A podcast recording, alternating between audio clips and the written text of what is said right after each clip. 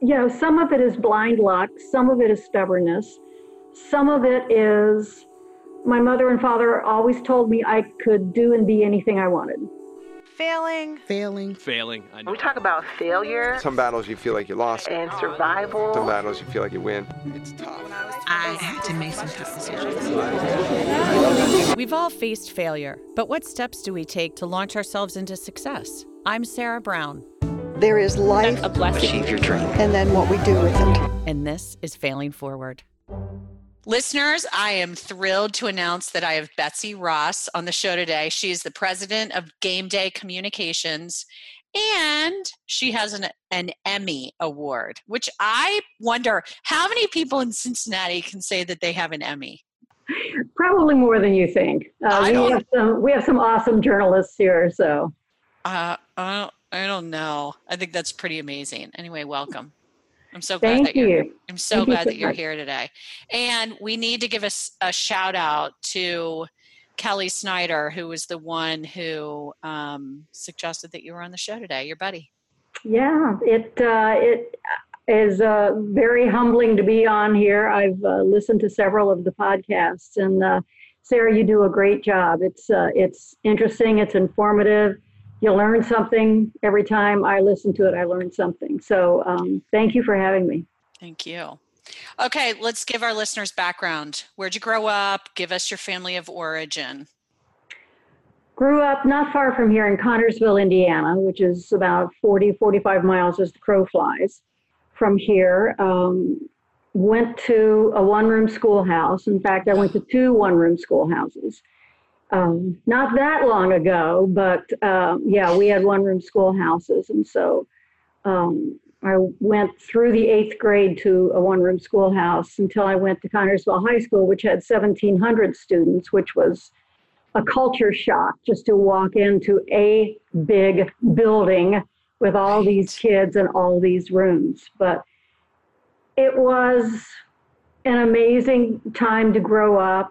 Um, I had uh, so many opportunities, and I know that it was because of my education that um, you know I've been able to do anything that I've uh, set out to. Uh, after Connersville High School, I went to Ball State University, chirp chirp, to uh, get my undergraduate degree, and then after that, I got my master's degree at Notre Dame in communications.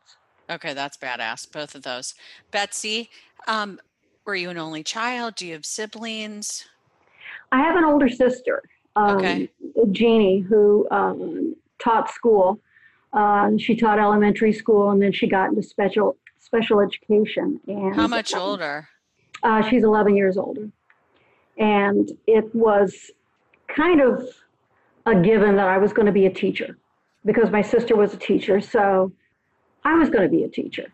And I always loved words. I loved to write. And I remember the day that I had it in my mind I wasn't going to be a teacher. And, and it was so strange. My sister was at the dentist and she was having something done. And the um, receptionist was just making small talk to my mother and me. And she said to me, Oh, are you going to be a teacher like your sister? And I said, No, I don't think so. And I remember that like it was yesterday. And it was Wow. kind of like my declaration that, that, you know, I'm, I'm going to do something else. I'm going to do something with this writing bug that I've got. Was your mom a teacher or your dad a teacher? Um, and neither one. Or writers? Uh, my um, my father, um, sixth grade education, and his family uh, moved from Owsley County, Kentucky, up to this area. My mother made it uh, through sophomore year of high school, and uh, she got married to my dad when she was 15. And uh, the great thing about my mother was that a she always told my sister and me to get our education. She Yeah. she taught me how to read. By the time I was three and a half, I was reading, What? um, and she really drilled that. Her her line was, "You get an education. You don't ever have a man to tell you what to do." Uh, was her quote.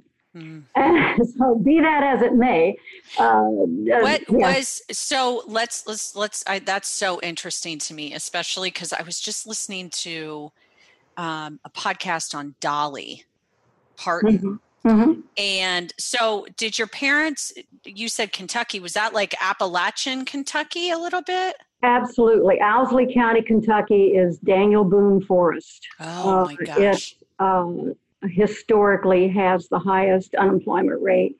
And my father and his brothers, his family, they went to school, they had missionaries that came to Owsley County because it was so in the backwoods Yeah. um, that um, he was taught by missionaries. And you know, by the time you're you're sixth grade, seventh grade, you know that back then you were old enough to go to work. Sure. So uh, he he and his family came up to this area. Uh, my father worked for U.S. Playing Cards for a while, and you know different jobs before they ended up in Indiana. And um, my mother, as I said, she always knew the value of education, even though she left um, her high school early. Cool thing about my mother was that she went back when she was 82 years old and got her GED, um, which uh, no way. My my sister and I would always, as we were growing up, we'd say, "Mom, go back and finish. You know, it's only two years. Knock it out. You know, you've got all these life experiences that you can throw in." And um, she never would, never would until she got a job at my old high school, Connersville High School, working in the cafeteria Yes. and to continue her job at the cafeteria at my high school, she had to either have a high school equivalent Yeah. or be working on her high school equivalent. So now she had a goal. She loved that job and she loved being around the kids so much that she had a goal to get that high school diploma. So she studied, she got her GED, she went to the graduation, she had the cap and gown, she walked in the auditorium, the whole shebang. Gosh. And it was just amazing. 82 years old to be able to do that. But she had a goal and she had a reason to do it. And she That's- did. That is and- so brave. Oh, it's you know, it's amazing. And um, you know, it just it just kind of emphasized the value that she put on education that she gave to my sister and me. Um, but then she went ahead and, and and completed it. But my sister was the first in our side of the family to graduate from college, So, and I was the second. so there's a big gap. Be- 11 years is a big gap between Mm-hmm. the two of you. Are you close with your sister? Was your sister like a mother or what was that like? Well, by the time that I was I was in first grade, she was a senior in high school. And seniors in high school don't want little brothers Right. or little sisters tagging along, you know. And I was one of those that wanted to tag along, and that wasn't cool. Um, and then, of course, next the next year she went off to college, and then after she graduated from college, she went off to work.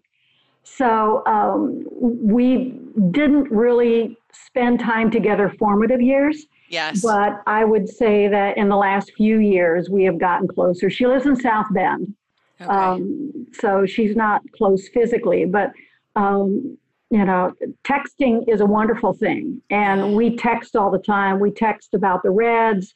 We text about politics. Um, we're probably closer now than we have been, um, just because that, you know, it's. Let's face it; it's so much easier to keep in touch with people now. So yeah, yeah. That's that's awesome. Yeah.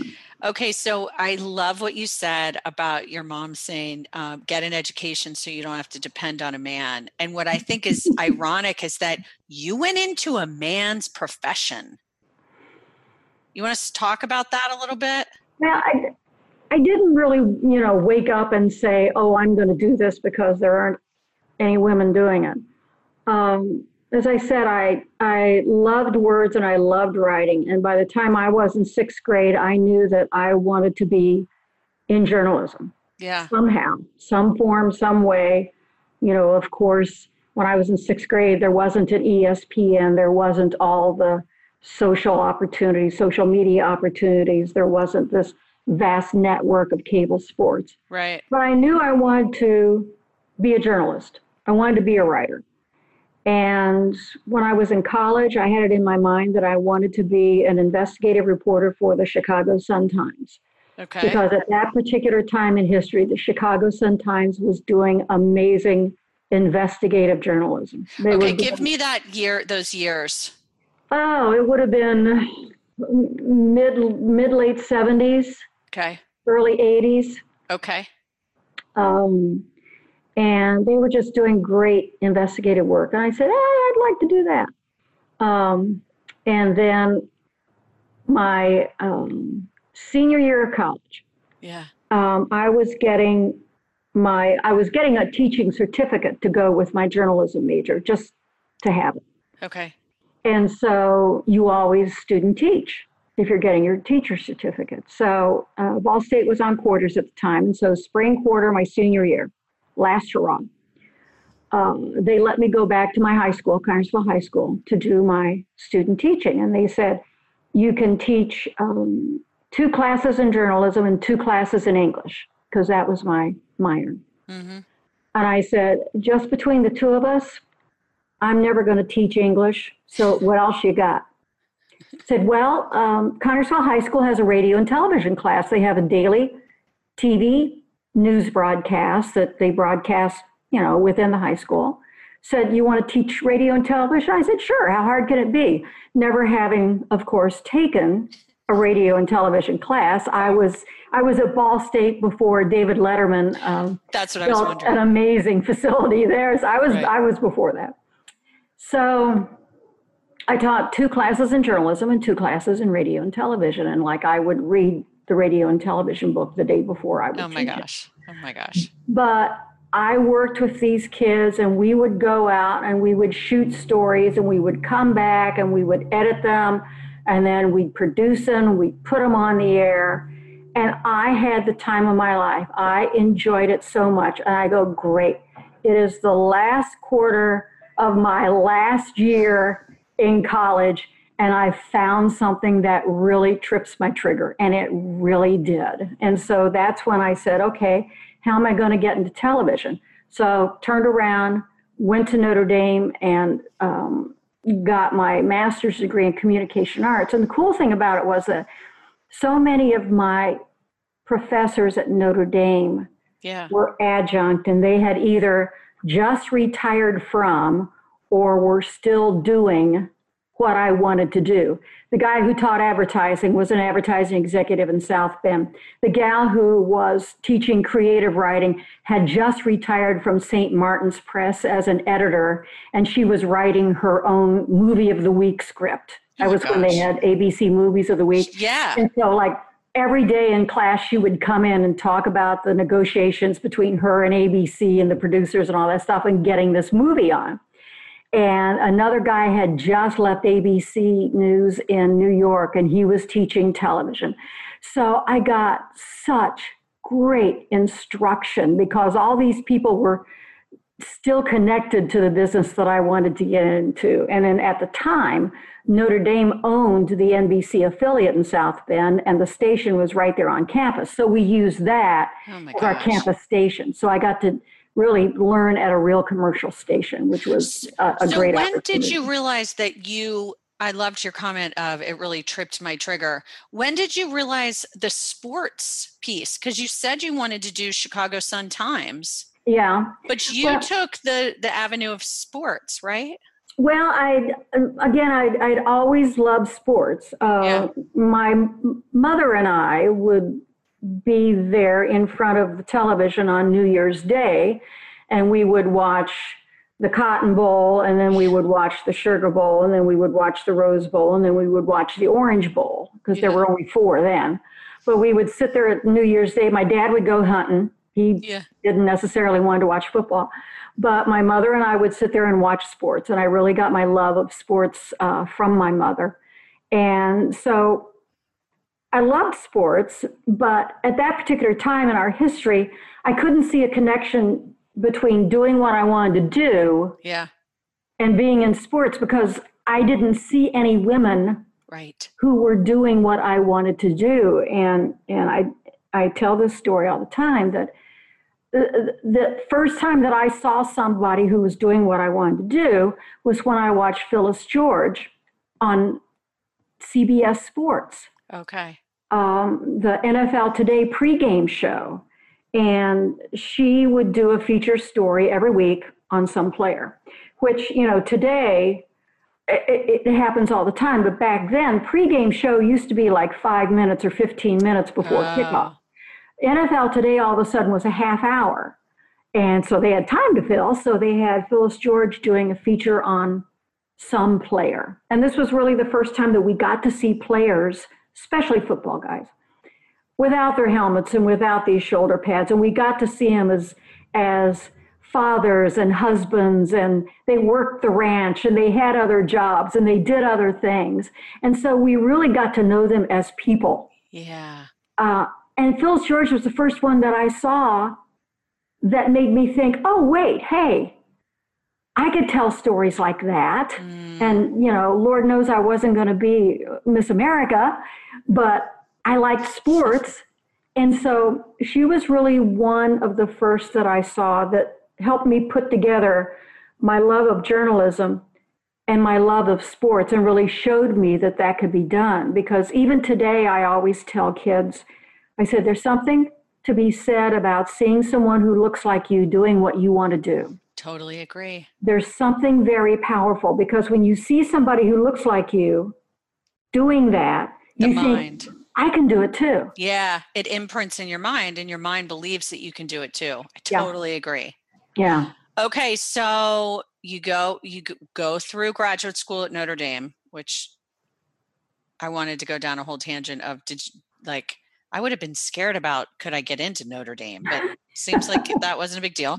So then what what do you do when you graduate? Well, it, it, it never works this way. Um, I had been, again, because we had a commercial station on campus, Yeah. um, I could go in and make resume tapes. That's when you made resume tapes and then you sent them off. You had a big three quarter inch cassette and you made a resume tape and then you sent it off. And so I was um, sending off these tapes. And I got a bite from a news director in Fort Wayne. And he wanted to see an updated resume tape. I, I couldn't get into the studio at, at uh, WNDU. They, they were jammed and I couldn't get in. So I cold called the station that was, I was living in Elkhart, Indiana at the time, and there was a station in Elkhart, WSJV. I cold called them and I said, you don't know me, but I'm a I'm a poor graduate student at Notre Dame and I need a resume tape. Can I come over some afternoon and use 10 minutes of your studio time and do a resume tape? You know, do an anchor bit. Yeah, sure. Come on over. They were kind enough to do it. So I go over, I do you know, some anchor reading, I do like a fake news report out in the field, blah, blah, blah. Yeah. So I'm getting ready to send this off to Fort Wayne. And I do it, and the news director there, before I leave, he said, Mary. And I go, yeah. Phil Engel, um, another Ball State boy, who uh, legendary in Indiana broadcasting, and especially Northern Indiana broadcasting. He said, Do you really want to go to work in Fort Wayne? And I go, Well, no, but they were the ones who actually got back to me and said they wanted to see another tape. And he goes, Hang in there. There may be an opening coming up at our station. Oh my gosh. I go, okay, all right.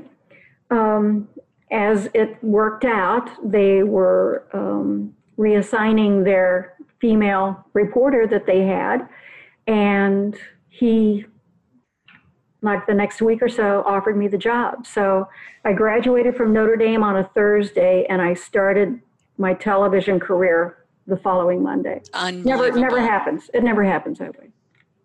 Okay, so you go there. You work there for how long? Yeah, about three years. Okay. And then what are you setting your sights on next? Well, I always wanted to. Um, I always wanted to come back to the Cincinnati market. Um, Okay. you know, even though we were in Indiana, we always watched Cincinnati television, and so uh, I always wanted to come back to my home area. And so I um, kept sending tapes and kept sending tapes. And I got a bite from um, WCPO. Mhm. And Al Schottelkotte asked me to come down and interview. So I come down and um, he made me sit in the lobby for two hours before the interview. Um, but I finally got in and he said, We have two openings. We have a reporter's opening and we have a producer's opening. The producer's opening pays more. I said, I'll take the producer's opening. I have no idea why I said that, except he said it pays more Right. uh, because I really hadn't produced. But again, how hard can it be, right? Right. I'll figure it and out. so uh, uh, I took the producer's job. It was producing the uh, morning cut ins and the noon show, and then I would fill in anchor if somebody was on vacation or sick.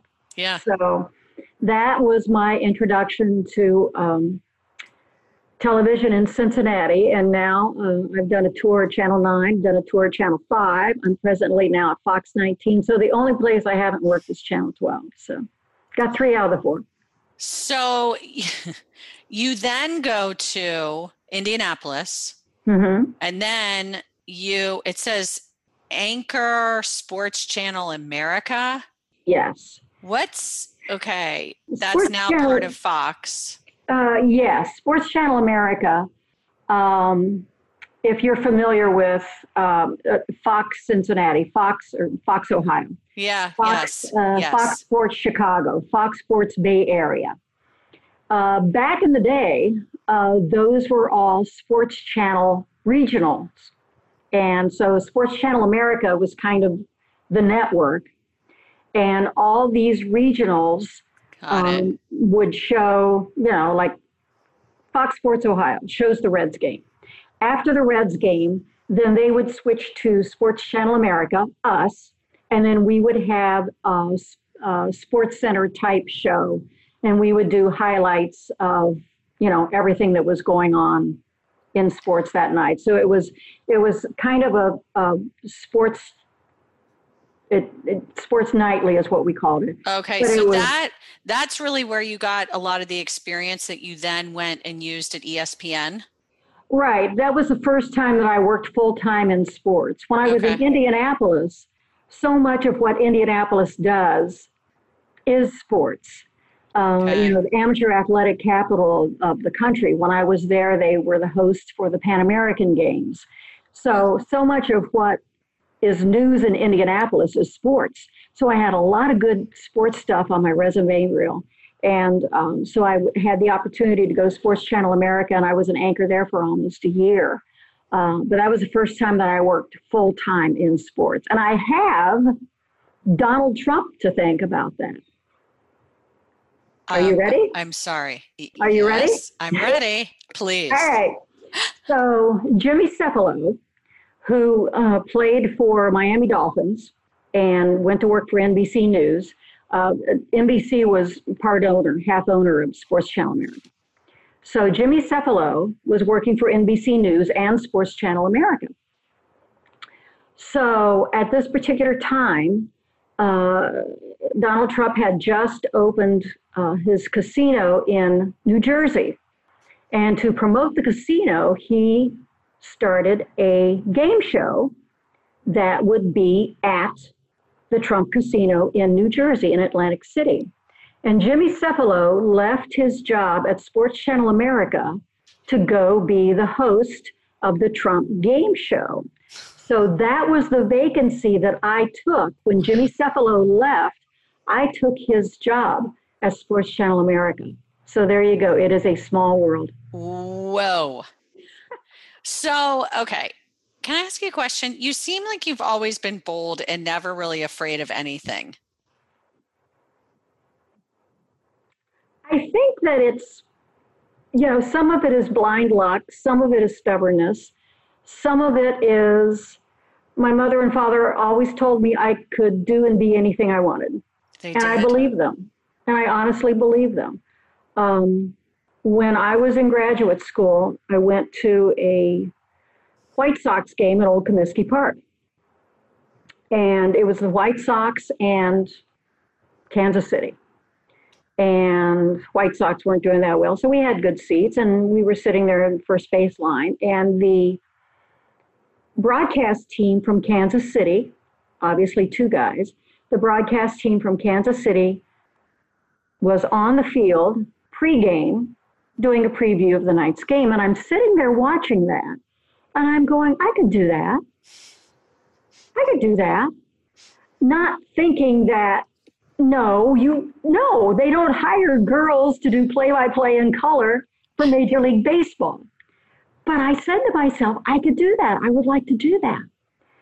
And so every time to this day, every time that I am on a field, whether it's Paul Brown Stadium or whether it's at the Horseshoe in Columbus or whether it's at Great American Ballpark, and I am on that field doing a pregame or a postgame wrap up, I think about that college student at Comiskey Park that had this wild idea that I could do that.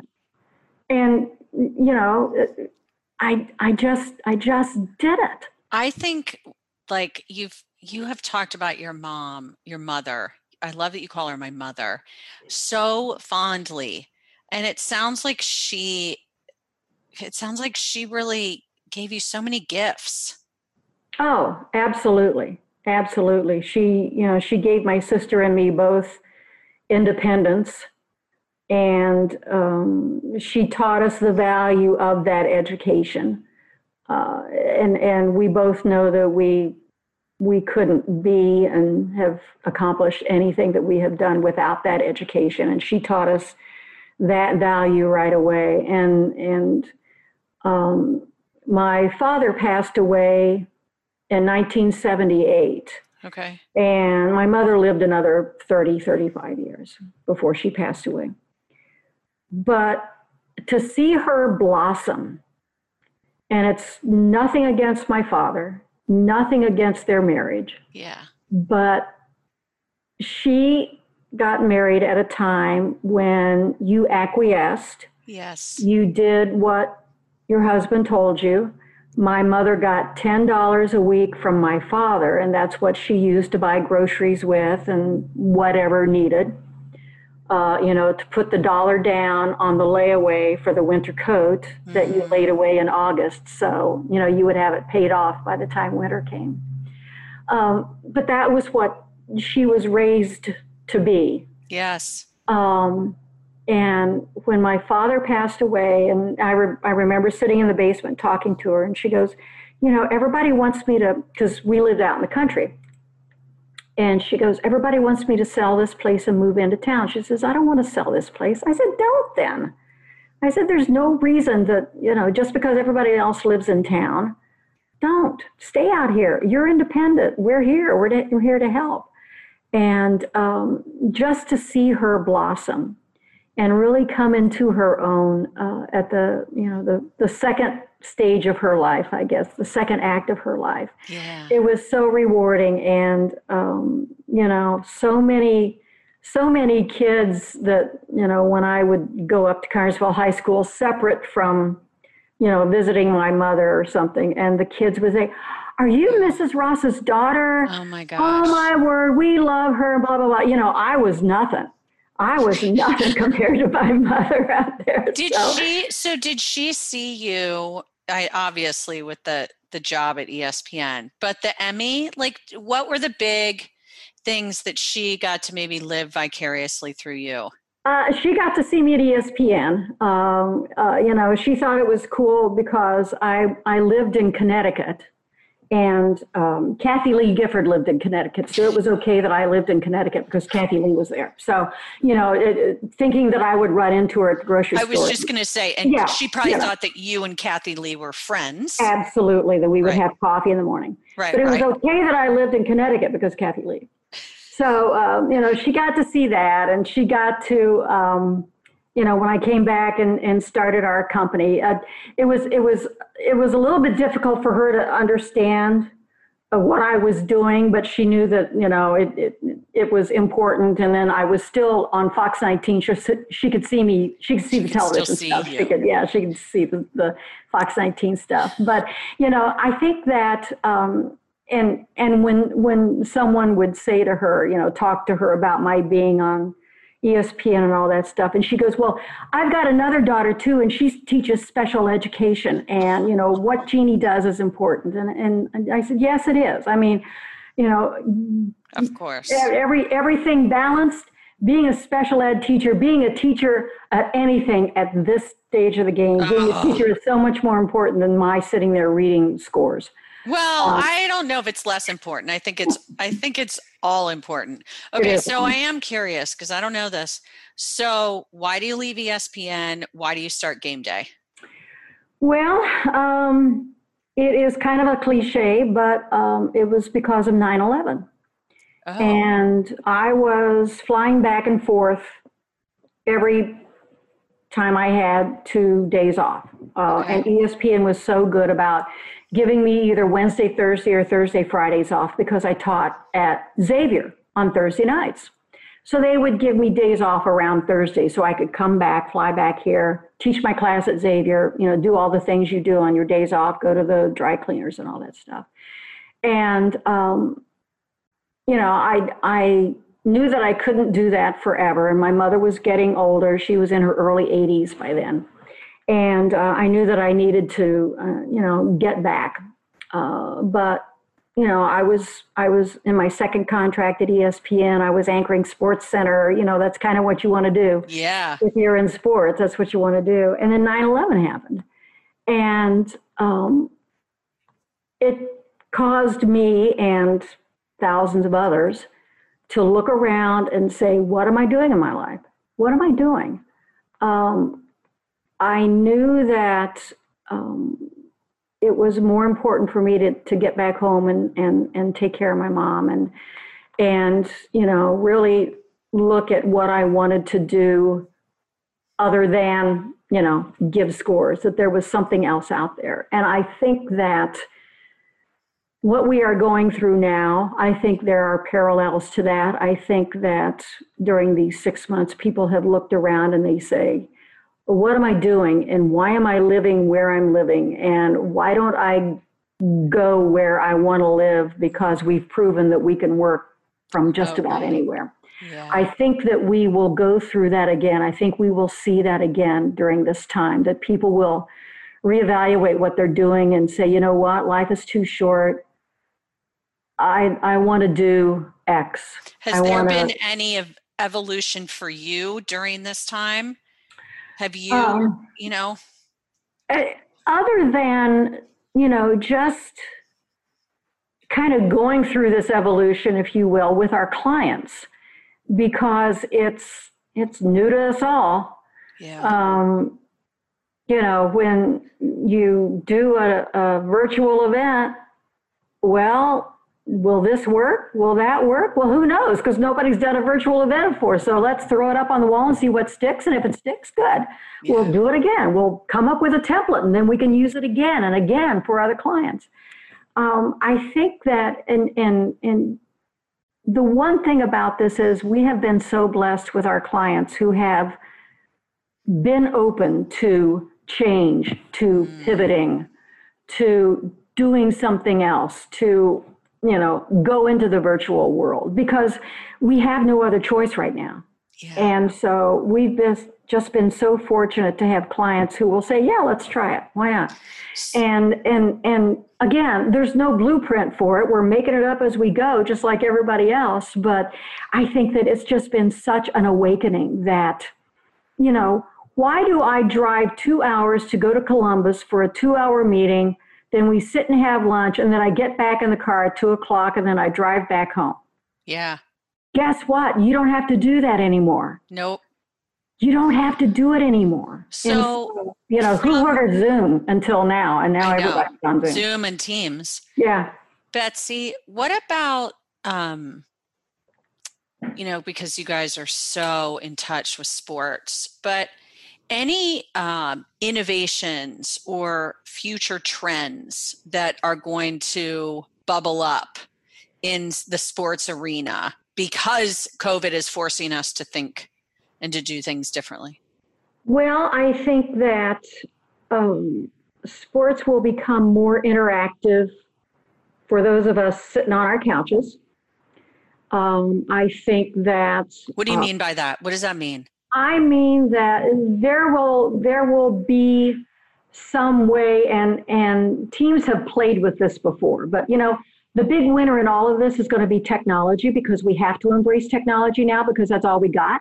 Right. And so that's going to be the big winner in all of this. So, you know, like maybe I'm home and I'm watching Monday Night Football.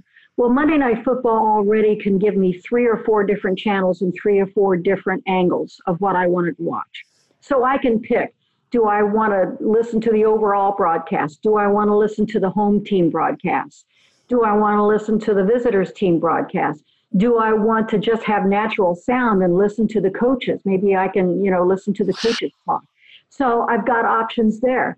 You know, uh, they're in, in spring training and in preseason games. You know, they they tell fans to, okay, uh, pick the next play, and you get on your Facebook page or whatever, and you vote for what the next play should be, and then the team does um, I think that there will be all kinds of opportunities, and you see this uh, a lot within the new stadiums. And when people get back, there are so many different interactive things that you can do.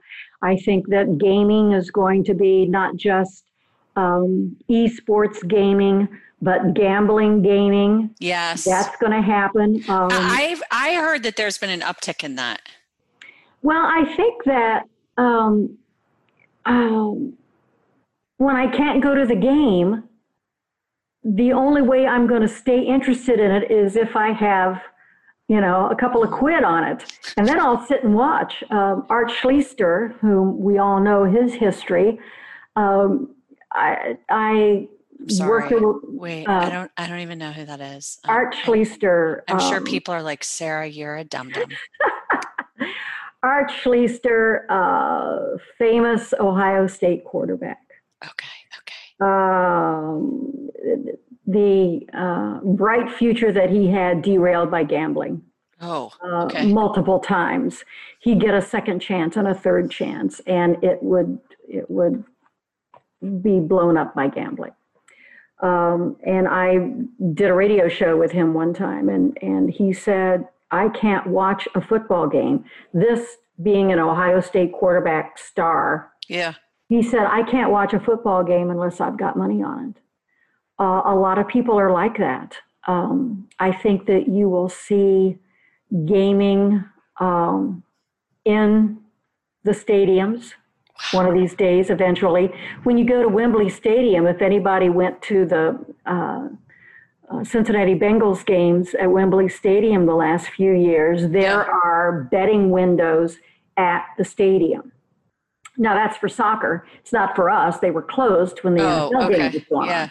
But it's for soccer, and you can bet during the game. You can bet at halftime. You can bet, you know. And I think that will be something that we will see more and more of, not just you know online betting. I mean, you can bet through your app now, and you can do that kind of stuff. You can bet through DraftKings and FanDuel, but I think that it will be more league centric Okay. because you know the National Football League doesn't want all this gambling money to go just to FanDuel and DraftKings. They want a cut of it too, so they're going to try to figure it out. So I think that gaming, both in esports and uh, gaming, as in putting money down on a professional game, I think that will be explosive. And esports really are perfect for the pandemic because you play it in front of your computer in the basement of your house. Do you And- think do you think we'll ever get back to where we were before with um, you know, going to stadiums and things like that? We will because there's still nothing like being there. Yeah, yeah. I was, you know, the Bengals did not allow fans for their first game. Um, I work for the Jungle Vision staff uh, at the Bengals games. Yeah. So I was able to be in that stadium for Joe Burrow's first game. Mm, And um, it, it, you know, It's nothing I'll- like I'll, it. I'll tell people 20 years from now I was there. Now there'll be 60,000 people who will say that they were at their that game when there were only about 600. But I have pictures to prove it. I was there, Um, but there's still nothing like being at that game. And you have seen the new stadiums, which are palaces now. Um, the other night, the Las Vegas Raiders unveiled their new stadium, which is unbelievable. Jerry's World, AT&T Stadium in Dallas, unbelievable. Um, the new stadium in Atlanta, unbelievable. Um, it's it's a place where you go, and oh by the way, there's a game going on. Yeah. Um, you know, It's an experience. It's an It is. amusement I mean- park on its own. AT&T Stadium, you walk around and you look at the artwork and you look at all the other stuff going on and you're sitting there and we had seats maybe 15 rows from the field. Great seats, 40 yard line, but you still find yourself looking up and watching the big screen, and I Yeah. mean big screen from the 30 yard line to the 30 yard line. You catch yourself sitting there watching the football game on the big screen instead of watching it on the field because the big screen is so big. It's the the the stadiums are just upping the ante because they know they got to fight to get you there. Because the beer is a lot colder and it's a lot cheaper in your living room and the parking is a lot cheaper in your living room. And so they've got to really gussy it up to get you off that couch to get to that stadium. So I want to close with some advice that you can give listeners because I'm going to go back to trips my trigger. I love that. what um, what have you taught students, or what did your maybe I want to bring it back to your mom, your mother, because you love her so much. It's so sweet. Uh, listeners, if you could see Betsy's face when she talks about her mom, it's like the best smile. Um, what do you suggest to people to really find out what trips their trigger or what how they discover their passion? Oh, don't say no to anything. Try it. Um, you know, I was working part time, or I was working at the South Bend Tribune newspaper when I was going to school at Notre Dame. And, you know, I kept asking people, you know, well, what, what if I, what if I leave newspaper, a nice solid business profession at that particular time? At that time. at that time uh, and go into television. And, you know, and, and people say, well, what happens if you don't? You know, don't be sitting on your rocking chair when you're 80 and, and wish that you had have tried. And I think that, you know, finding your passion and finding your voice is so important. And, and you, you mentioned my Emmy. And that was, I, I got that from the Lauren Hill basketball game. And if you remember the story of Lauren Hill, um, she was a high school basketball player in Lawrence, Lawrenceburg, Indiana, and had the opportunity to play college at Mount St. Joe. And her senior year of high school, you know, uh, she was slow and she and and you know the ball was bouncing off her noggin. Her coach was yelling at her like, "What's going on? What's wrong with you?" Blah blah blah. It comes to find out she has a brain tumor. Yeah, I remember this And- now. And so um, DIPG, and we've all heard that, and we've all heard the story, and you know what the outcome is. You know what the end game is. Yeah. And she's 18 years old. And she could have sat there and go, "Eh, why me? Feel sorry for herself. But she had the vision and the tenacity to say, I'm going to take this and I'm going to make something of it. And so she went to Mount St. Joe. They did the Layup for Lauren challenge, uh, similar to the Ice Bucket challenge Yeah, yeah. at the same time. Layup for Lauren. And so people around the country did layups for Lauren to raise money for DIPG research. She goes to Mount St. Joe. All she wants to do is play one college game, one college game. So Mount St. Joe says, okay. Their first college game was against Hiram College. Hiram College says, yeah, we'll move it up because they weren't sure how long Lauren would be able to play. Yeah. The NCAA, in all their wisdom, finally agreed to something and said, yes, we'll let you move up the game. So they moved it up to early November. Of course, as soon as they announced the game, it was sold out. Mm. Cintas Center, Xavier University said, come on and play it over here. 10,000 people immediately sold out. We televised the game. I worked the uh, sideline for that game and interviewed, you know, so many people. Half of the Indiana Pacers, half of the Indiana Fever came. Pat Summitt came. Oh my gosh. Um, you know, the the half of the Tennessee her lady volunteer team, they came to the game. Her high school coach. It, you know, it was one of Pat Summitt's last appearances in public, Mm. and Pat gave her an award. But I always said that I'll never meet anybody like Lauren Hill in my life because she was 18 years old. She knew how this was going to end, but she saw what her purpose could be. And, you know, over that year, year and a half, two years, she did everything she could to raise awareness for DIPG and raise money. And instead of feeling sorry for herself, she went out there and she got to play that first game. And she got to play two or three more after that. But to be 18 years old and have that wisdom and have that clarity, to be able to do that, I, I'll never be anybody like her. And winning that Emmy for covering that game, it, it, it's it's more of a testimony to her and her life and what she did with her 18 years. That you know it it is it is still part of the legacy of um, so much of what goes on here, and they still raise money for DIPG and every year on um, mile 22 of the Flying Pig Marathon because her number was 22. On mile 22, we do a layup for Lauren. Um, her family, her family, and um, the the charity does a layup for Lauren, uh, so people remember her on mile 22. Oh. I'm I mean, I just cried over that one. Well, uh, Wow. she she she's special. Her family, her, her mom and dad are just special people, and um, you know, find you- your purpose.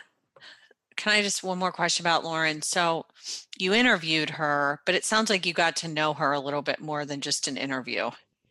I, I got to I got to talk to her. I got to talk to her parents more than anything. Yeah. Um, her parents would um, uh, come over to the Flying Pig office, for example, uh, when we'd be over there. Um, they'd be picking up stuff um, for to get ready for the layup for Lauren, um, and uh, it, a couple of three charity things. I would I would talk to her parents, and we'd talk Indiana basketball because that's what you do when you're from Indiana. You talk Right, right. you talk Indiana high school basketball, so we did that. Um, but um, you know, they they knew what the end game was too, but they they knew that her legacy could be so much more, and um, to put that aside and you know it- get through the the teenage angst and to work for the better good.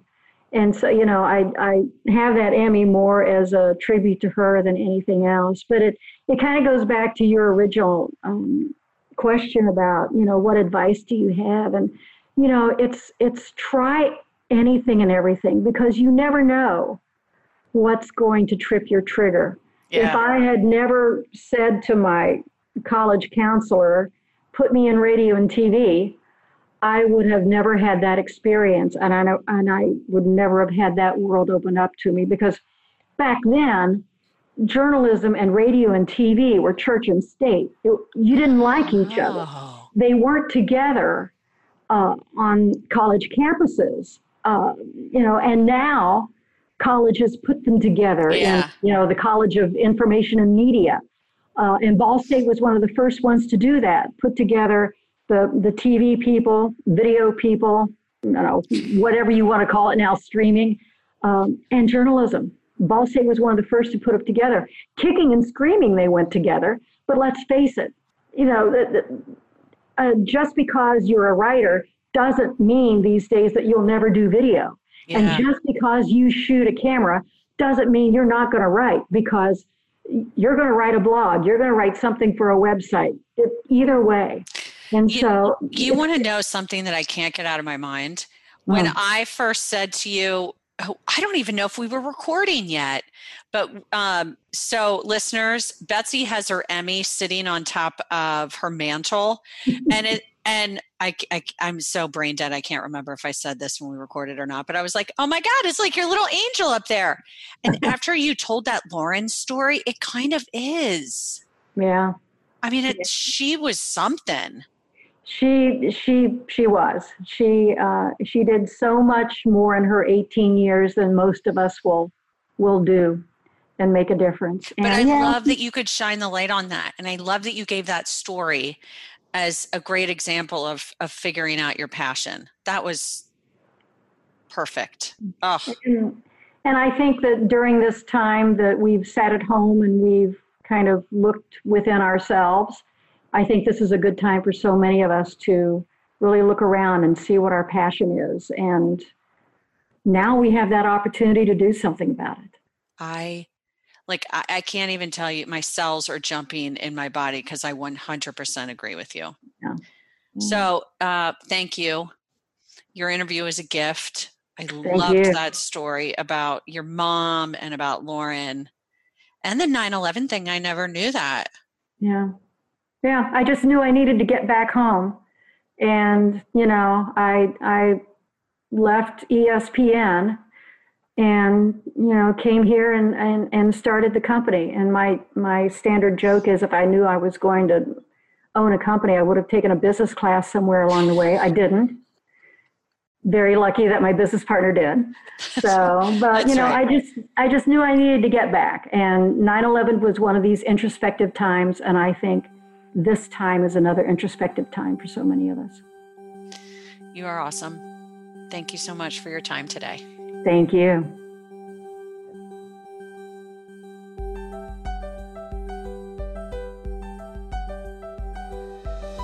I want to thank everyone behind the scenes, especially Adrian Donica and the team at Gwyn Sound. Also, please find us on social media outlets at Fail Forward Pod.